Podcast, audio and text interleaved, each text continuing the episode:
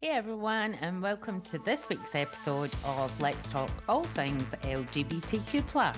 I'm Annie McKinnon, an authenticity coach, therapist, speaker, writer, and podcaster.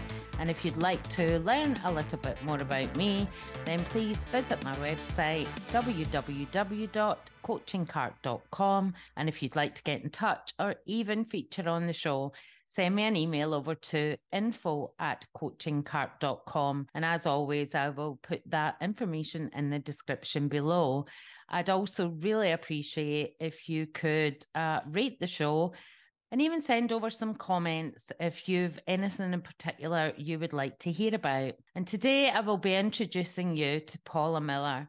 Paula is an award winning master's trained nutrition coach who loves Lindor chocolate. In her weight neutral, size inclusive practice, Sunrise Nutrition Consulting, Paula and her team passionately help individuals challenge harmful nutrition beliefs, reclaim joyful eating, and find peace with food. Her greatest satisfaction is helping people let go of guilt to embrace all food, overeating, undereating, and binges.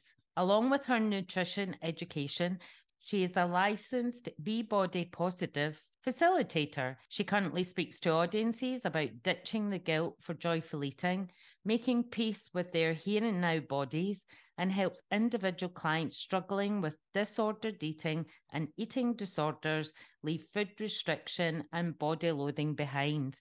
Along with this evidence based information, she also brings real world experiences from her own disordered eating past, her varied patient experiences, and her role as a mom feeding two young children. In her spare time, Paula enjoys time in nature, walking or gardening with her kids, enjoying beautiful sunsets, attending yoga classes, and savouring tasty food and trips to the beach with her husband, a chef.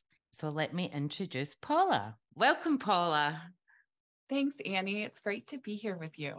Yeah, I'm looking I'm looking forward to the subject that you will be talking about today because I have a personal interest in it. Uh, but before we get to that, let's just kick it off with a question I ask all my guests. So, what would your younger self think of who and where you are right now? Mom, what would my younger self think of where I'm at right now? I think uh, my younger self would feel really relieved um, because I, you haven't really talked about um, who I am, but I am a dietitian who treats uh, eating struggles and I help people make peace with food. And my younger self really struggled with food. And so I think my younger self didn't even know that peace with food was possible. And so my younger self would be really, really relieved that there's hope for something different than yeah, the struggle that yeah yeah I'm, I'm sure our listeners will be relieved to hear that as well and that that just takes us in nicely to talk about what you consider yourself an expert in which is eating disorders so can you tell us a bit about that and I yeah. guess where, where, where it all started, where your journey with that started. Yeah, definitely. Um, so, and, and, I do consider myself an expert in eating disorders, like you say, and not only eating disorders, but also disordered eating, which is the larger chunk of the population. They're maybe not a diagnosed eating disorder, but they're struggling with food. They don't feel peaceful about it. And I feel like an expert in helping people get to feel peaceful about food.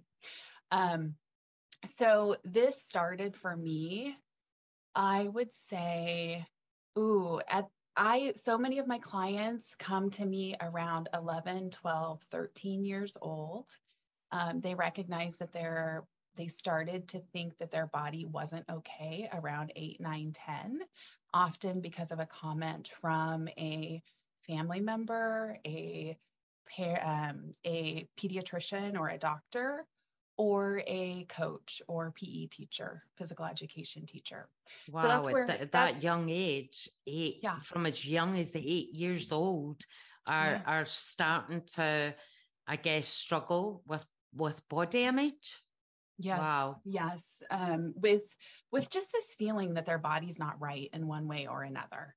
right and and so for me i feel i don't know what age it was i feel like it was around the age of 10 my grandpa made a comment and that was the comment that started to spur my knowing that my body wasn't okay. And i find you know i ask my clients when did you first notice this? When did you know that your body wasn't okay the way it is? And they can usually pinpoint to something like that. And, and I, so, I, sorry for interrupting, but I think that's bringing up for me how, as adults, we really need to be aware of what what we say to other people round about us, because what might seem like feel like a flippant comment uh, can really take a child down a, a dangerous road. Absolutely, absolutely, and I I'm really careful about the therapist that I send my clients to because so many people, therapists included, don't even realize the harmful things they say. Like I was talking with a therapist one time, and she said her mom had an eating disorder. And she said, and she wasn't even that big. I don't know why she had an eating disorder. Well, I'm thinking, at what size is it okay? Like yeah. she wasn't even that big is a really harmful statement mm-hmm. that people who are unaware don't even realize they're harming people with. Absolutely, yeah. because if everyone has got their own individual sense of of okay and that can be to the to the extreme which again is not helpful to say to a child or anyone yeah. for that matter.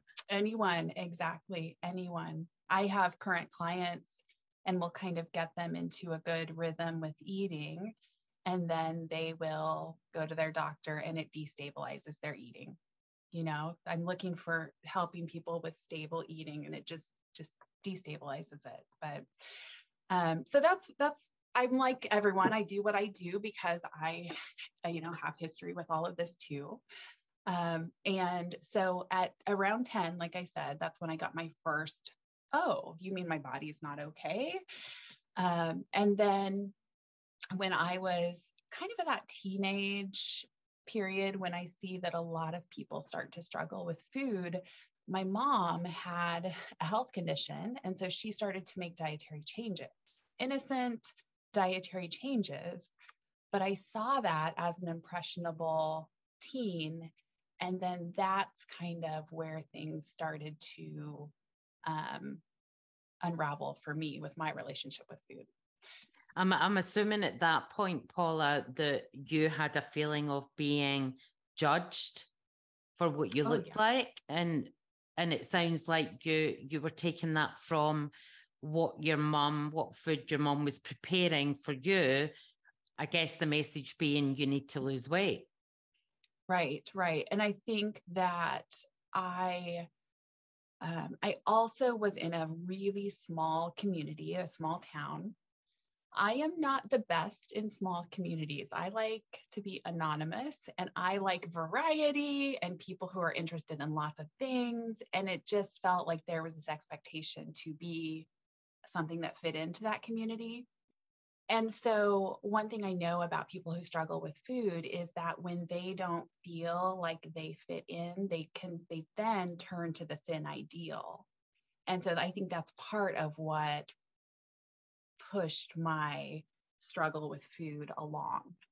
Yeah, I can I can totally resonate resonate with you because we were chatting just before we started recording and I myself I myself grew up with an eating disorder bulimia uh, and very much around not feeling you know that I fit in you know was fitting in anywhere and it was interesting because the the the doctor you're talking about the medical profession sent me to a psychiatrist and the one thing that the only thing that I can remember her saying to me is Annie what is it you're trying to throw up? And that stayed with me right throughout my life. What is it you're trying what is going on inside? You know that's and at the mm-hmm. time I couldn't interpret it. I was young I was maybe about 14 but later on, as I as I grew up, it started to make sense to me. So I get, I really get it. Yeah. Yeah, yeah, yeah. And that's great. You got care. You mm. know that you you got care. Not everybody gets care. And very and true. that's- yeah, that's so great that that that that was there for you. So Mm, yeah. yeah. So, So, and yeah, your clients. Yes. Um, and I well, and I wanted to just connect, uh, tell people why I reached out to you Mhm, about this topic. Sure. Um, and you know, I- we're talking about eating disorders, but I will tell you that no one thinks they have an eating disorder. I spend most of my time with new clients telling them this is why you do, these are the things you're doing, and they still are in significant denial around it.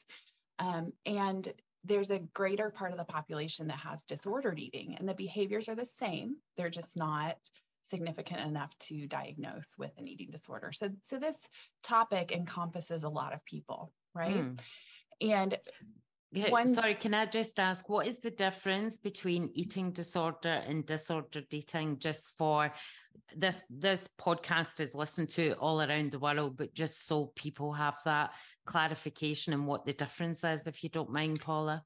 Yeah, so I am, as a dietitian, I don't diagnose, but therapists and doctors diagnose. But to me, the difference is like the behaviors are very similar, right? There's restriction, there's guilt, there's shame about eating. So there's a lot of similarities with disordered eating and an eating disorder. My understanding is that the difference is that someone with an eating disorder me- meets um, qualification, you know, they're they're doing certain behaviors so many times in a certain period of time. And it really is how they navigate their emotional world, how they control their emotional world. So I explain to my clients that restriction, when you restrict your intake, that temporarily regulates your nervous system. And so what they're doing is they're temporarily trying to feel safe and comfortable by restricting or purging or binging, you Mm. know, whatever it is. I But- guess take it trying to take control of, of something that something else that they're not in control of, maybe. Would that be about right? Sometimes, Yeah. sometimes, yeah, yeah. Sometimes that for sure is is what's going on. But really, um, these like an eating disorder is what I have understood is an anxiety disorder. So there's usually a lot of anxiety or depression included. Most of my clients are on some kind of a mental health medication, or if they're not, I try to get them on one because their eating improves often sure, sure, when they get on the right medication. Yeah. Yeah, and I, I, I and I guess that is what as you're talking that resonates with me as well, because at that time in my life, th- there was extreme anxiety in my life. So that's Mhm. really, really helpful to know. Thank you for that. Yeah, yeah, same, same for me. Lots Mm. of lots of anxiety and not knowing how not not being raised by parents who talked about things in a way that I needed to be talking about them. You know, um, high, highly sensitive people tend to struggle with food. Um, and just if you're not shown the skills for how to deal with those strong emotions, then food becomes the way to regulate those emotions. Yeah. Yeah, that that that feels that feels right for for what was going on in my life, and I'm sure you know a lot of the the people that are listening in as well will find that really useful. Yeah. yeah. It's um getting getting away from food struggles is work, but it's worth it, right? Learning those skills to to deal with those Mhm. emotions and learning the skills to feel peaceful about food too is just life changing, right? So life changing. Yeah, absolutely. Yeah, to stop to stop going into the bathroom with you know with your head down the toilet, either making yourself sick or just not eating at all is that's a lot of hard work. Yeah. you, yeah. you know, to keep that that um momentum up. Yeah. But I guess the feel I guess the feeling for me was that well, I was in control of that. The feeling was that you you were in control of it. Yeah. Uh, yeah, I Oh. felt I was in control of it, but clearly wasn't Uh-huh. in control of everything else that was happening round about me. So that's why I had asked you that question because that had, that was how it felt for me back then. Yeah. Yeah, yeah, definitely. And I think that feeling that you felt that you were in control of it is what so many people feel and why they think they don't struggle. And and not, you know, you're talking about purging, but also um binging or um, other behaviors. Like I people think I should be able to control this. I can control this. Well, and then I start meeting with them and asking them to do certain things and they have no control. And sometimes they're really shocked at how little control they have. So it's kind Yeah. of interesting as that unfolds with people. It's it really is an eye opener when when you get that light bulb moment of I am actually no way in control of any of this. Yeah. Yeah. It's difficult. Yeah, for sure. Yeah. Yeah. Yeah. So um I and and even not even with the eating disorder topic, but with disordered eating for people to maybe just stand in a line at a bagel shop. That can bring up a lot of feelings for people. Um, and so yeah. Just interesting. It's such an interesting topic and one that's been spoken about for years and years and years, mm-hmm. but yet we're we're we're still witnessing young children, adults, people, human beings still having eating disorders and, and we know in the media around the world people who have passed passed away because of the eating certain eat- eating disorder that they've they've had. Uh, and again showing it you know they couldn't control it. Maybe they weren't getting the help or maybe not the right help. I don't know. But it's it's really difficult to hear about someone Yeah. actually dying because they've either starved themselves or purging uh Mhm. binging then purging and taking that nutrition uh and i guess love for themselves out take it taking that out of the equation because i think personally i think that's got a lot to do with it is that um for me was just stopping loving myself Mhm.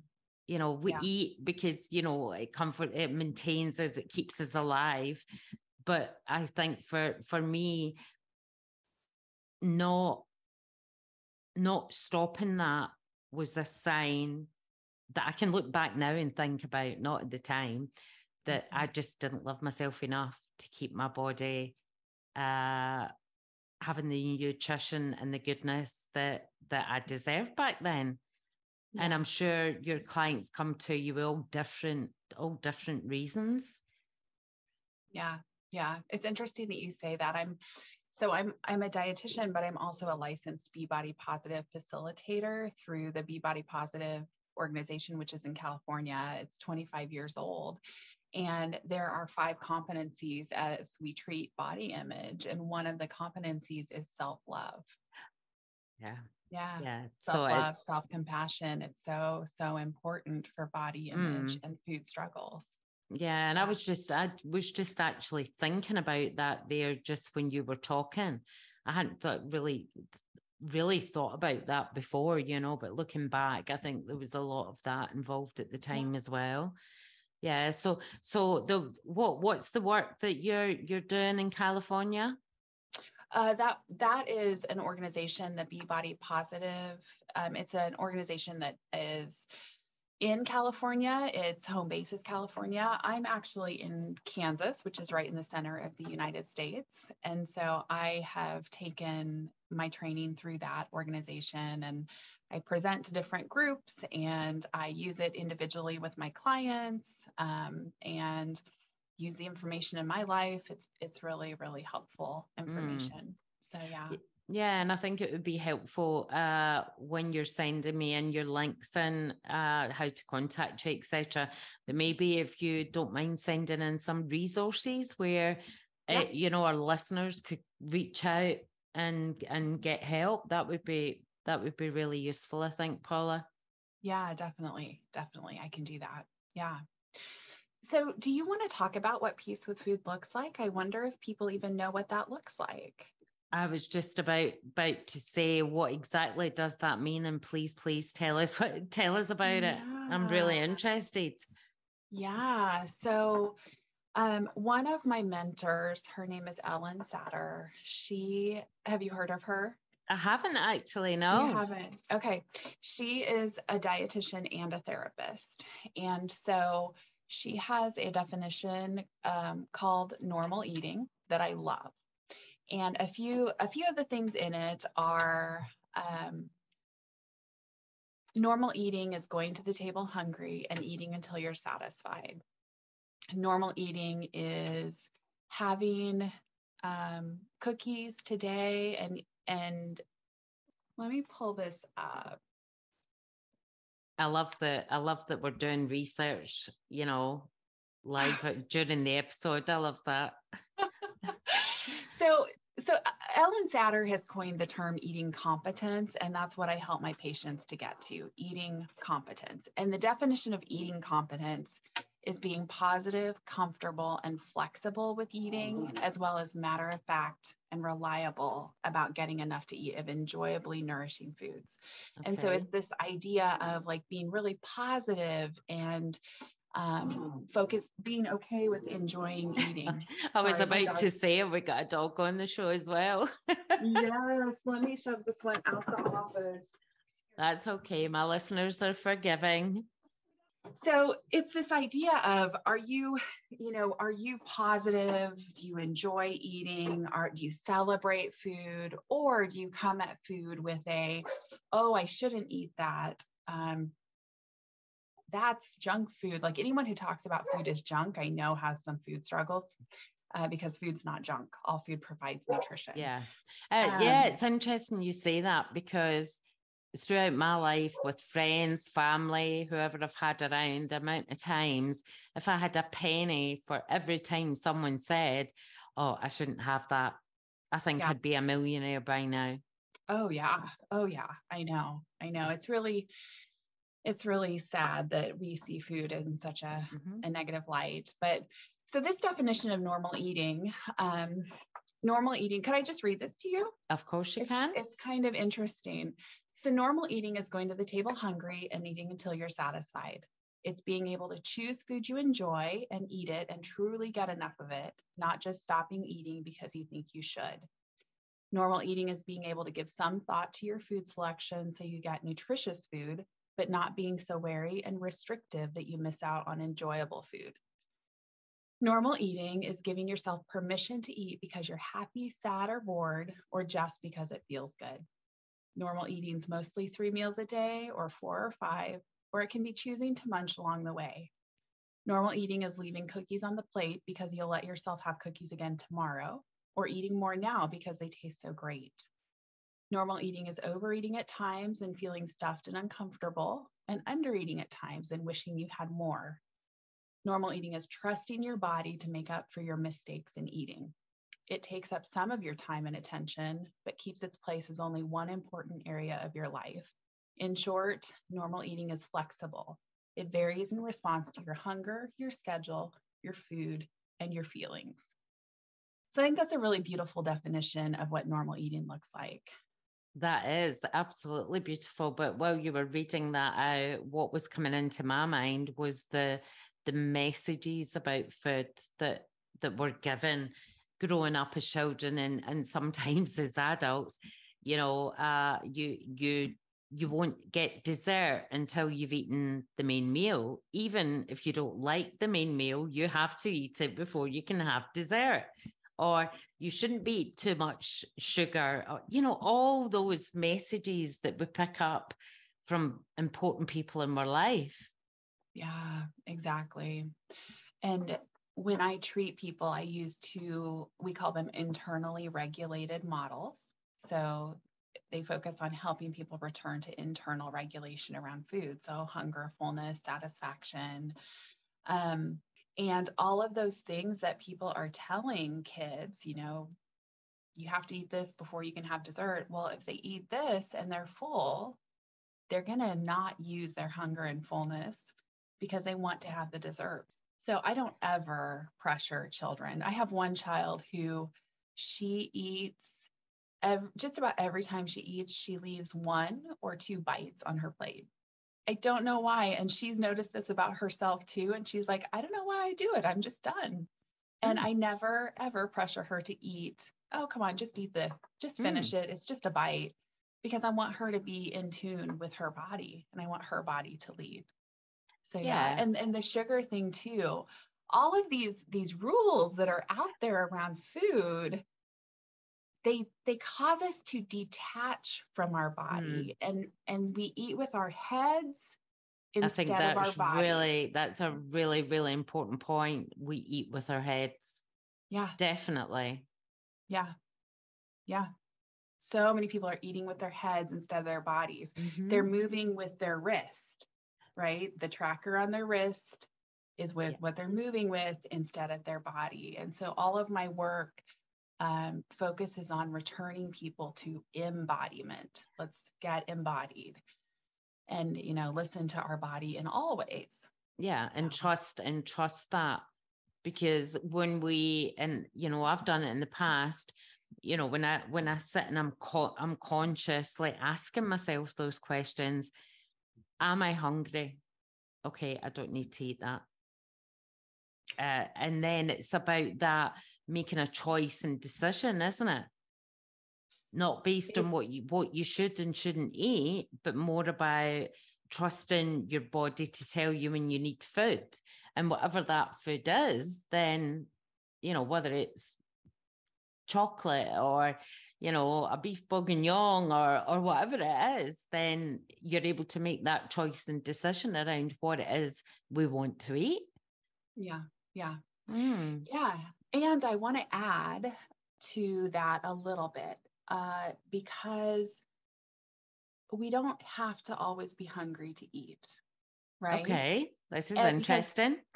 so so many people turn um, intuitive eating is kind of popular now. It's a book and it's kind of popular, and so many people will turn that into the hunger fullness diet, right? And so your body, bodies regulate their body size as we are internally regulated, but that doesn't mean we only eat when we're hungry. Sometimes we're going to eat at, you know, I'm going to go to a birthday party and I want to have mm. a hmm. cupcake or a couple cupcakes and I'm not hungry and I eat that. Internally regulated eaters at the next meal or a couple days later, their their body will regulate the food in some way. Um, okay. Their their metabolic rate. We also have seen like after Thanksgiving or a big meal, like here in the U.S. But after a celebration and a big meal, um, the next day the body's metabolic rate increases. So the okay. body has these functions for keeping weight at homeostasis, right? Homeostasis is like our body temperature is always at a certain temperature. The body if we go into a cold room the body mm-hmm. knows how to keep us at the right temperature. Same with weight. Okay. So just so i'm clear because what what's mumbling about in my head at the moment is that if i eat what i want when i want then i am going to be really overweight. Uh-huh and that's what lots of people think that's the most scary part of giving themselves permission is that they think their eating is going to out, go out of control. Okay.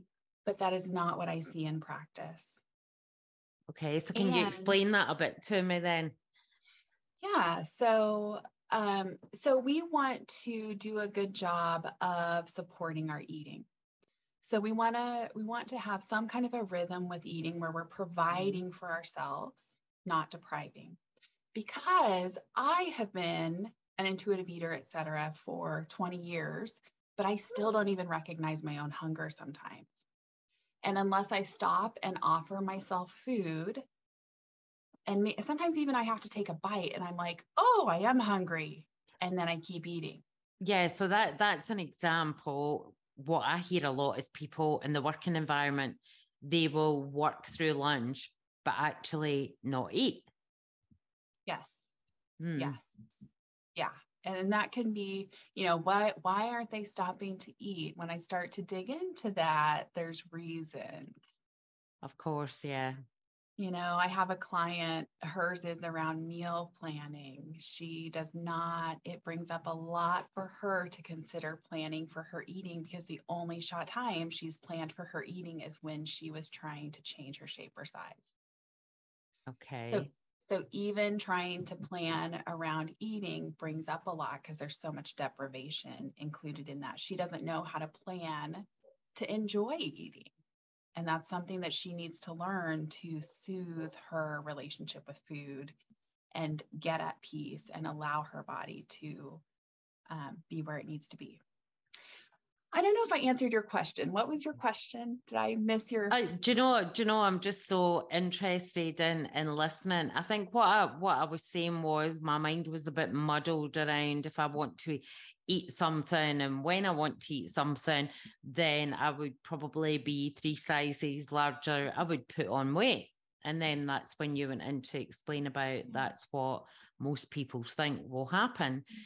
But when you talk about the you know, when I said about people not having a lunch break, then I guess that is going to tie into metabolism, isn't it? If you're not, if you if you're running out, out out the door in the morning with a coffee and a banana or whatever it is you have first thing, you skip lunch, and then the time you you travel home, it might be seven o'clock in the evening before you're eating, and then it's it's either snack food or a huge big meal i guess then there's got to be something about your metabolism either increasing or decreasing would i be right in saying that Yeah, yeah. So, um, so metabolism is kind of like a fire, is the way I've heard it explained, right? You've got to feed it logs throughout the day for it to continue to burn. And it's amazing how my clients can, um, they can eat very little, be in a large body. Because Annie, one one misconception about eating struggles and eating disorders is they happen in skinny bodies. Yeah I have very few clients in skinny bodies.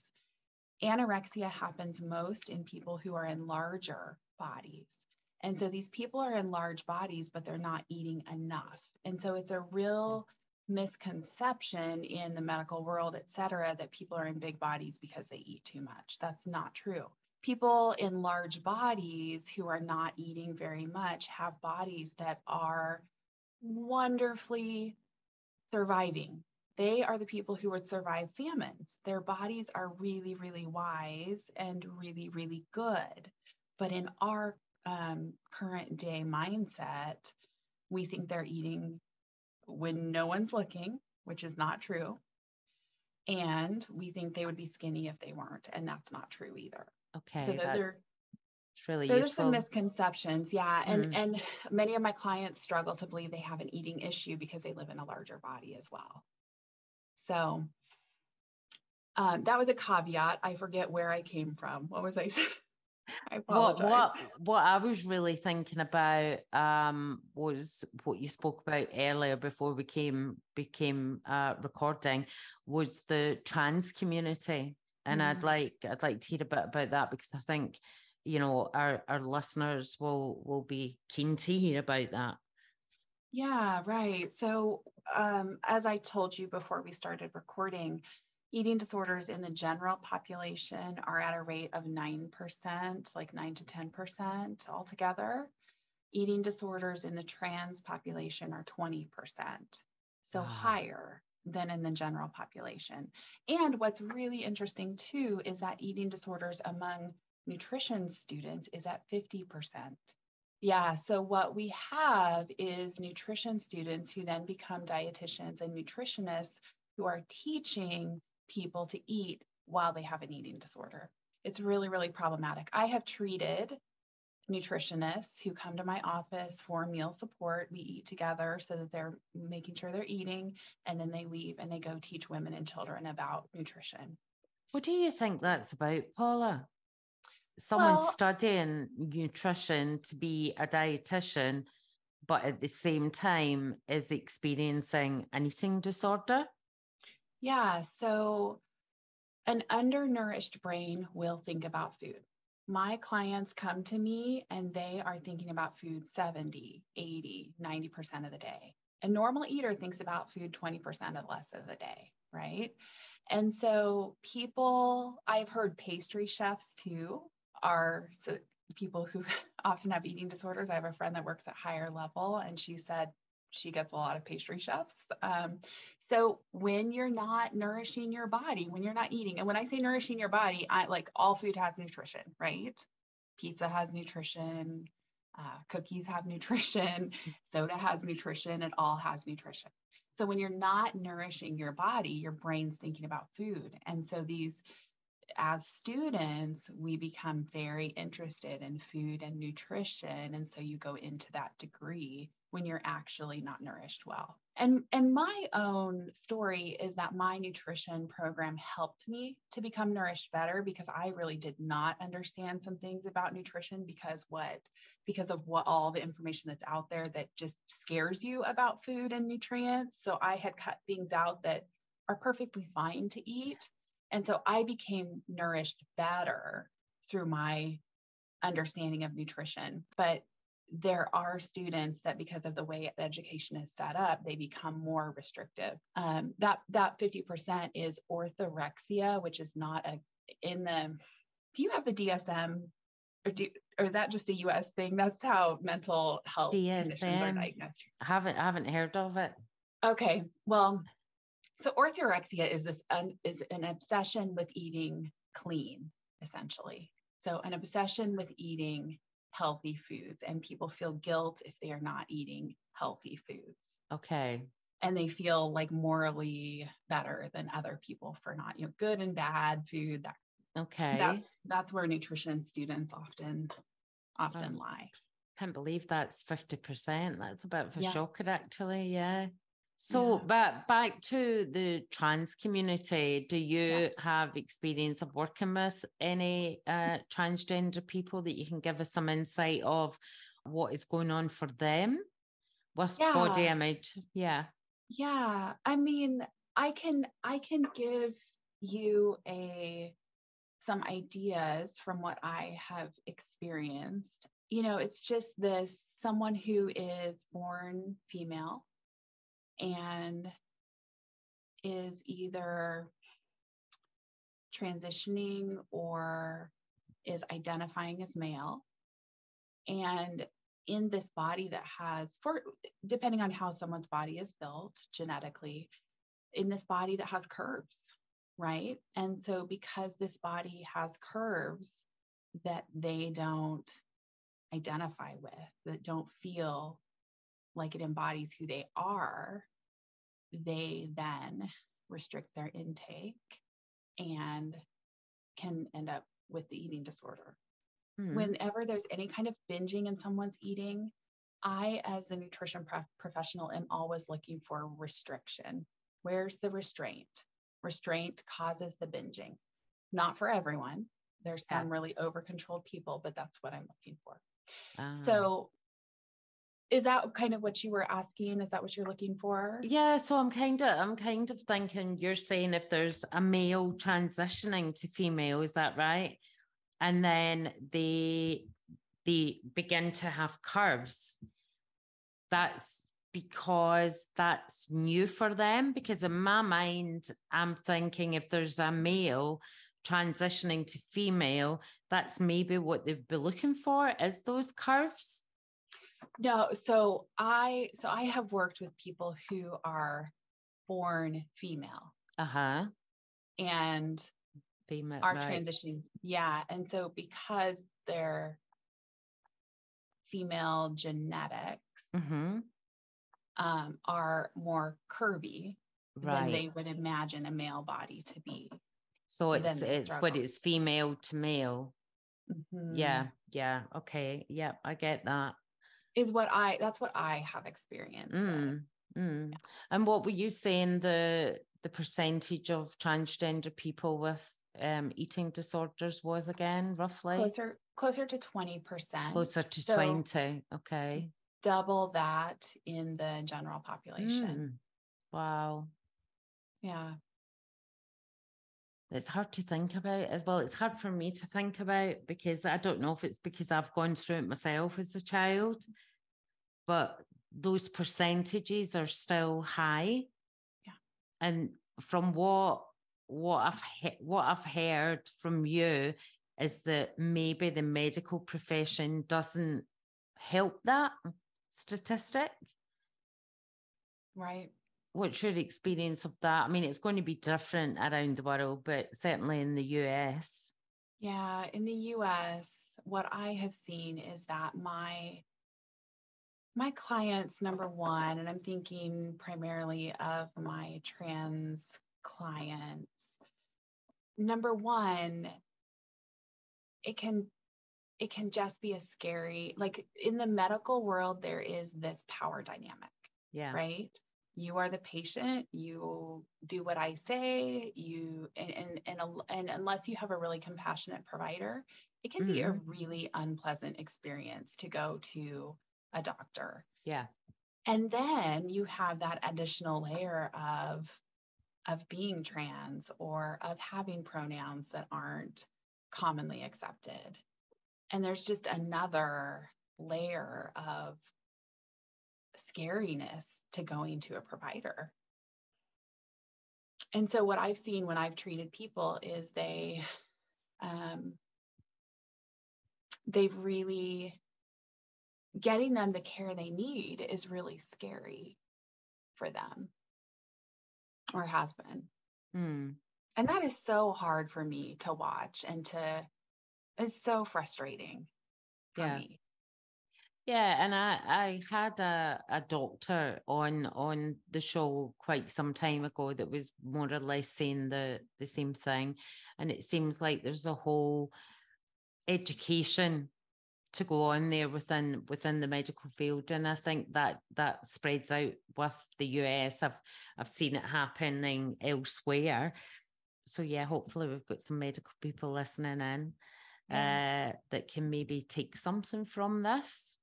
Yeah, I usually I usually ask uh, my guests what message they have for our listeners, but I would like to ask you what would be the top three tips you would give give us uh, in being able to maintain that normal eating? Mm, yeah that's a good good good question well number one i would say to really work on embracing that it's okay to enjoy eating it's okay to enjoy eating right and it's okay to eat as much as you want, which is really surprising in our world because so much is based on restraint. Mm, And we know that restraint does not help people. Um, let's see, what else? Yeah, I think those are the big ones, Annie. the big ones. It's okay. Yeah, it's okay to enjoy eating. It's Mhm. okay to eat as much as you want. Your body can be trusted. And that's Okay. a hard, hard for some people to hear. Yeah, because of all that conditioned conditioned beliefs that we've been brought up with and hear still today coming at us from TV and what other uh, uh, social media. But do you have a message for the listeners? Any message, or would would you be happy with those tips? Yeah, I mean, um, it, you know, it's so I use an eight to 12 session treatment model where we work on Mhm. internal regulation around eating. And the basis of that model, which it's really hard for people to understand and trust at the beginning, but it's important that you eat what you enjoy Yeah, because when you get satisfied, you get you get to move on and Mm. forget about the food. yeah, Um, and also that metabolism kicks in.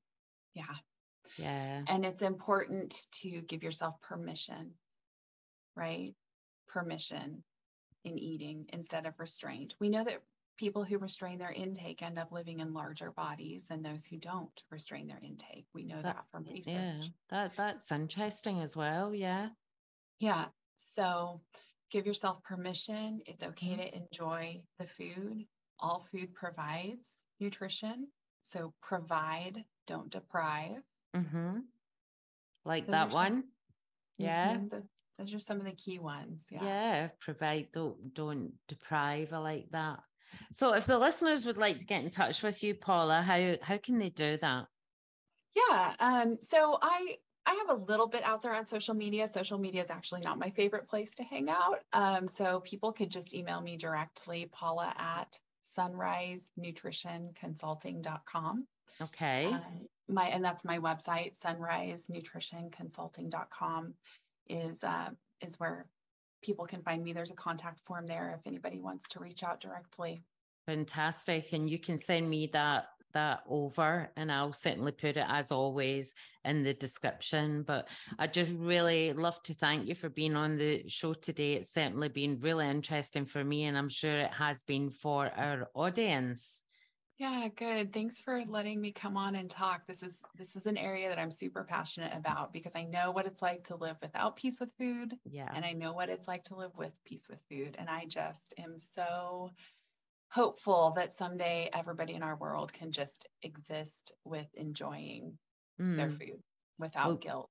Well, you've certainly brought a lot of value to to this episode today, Paula. Looking forward to that going out. And I'd love to thank the listeners for tuning into this episode and tune in next Monday for the next episode of Let's Talk All Things LGBTQ. Thank you.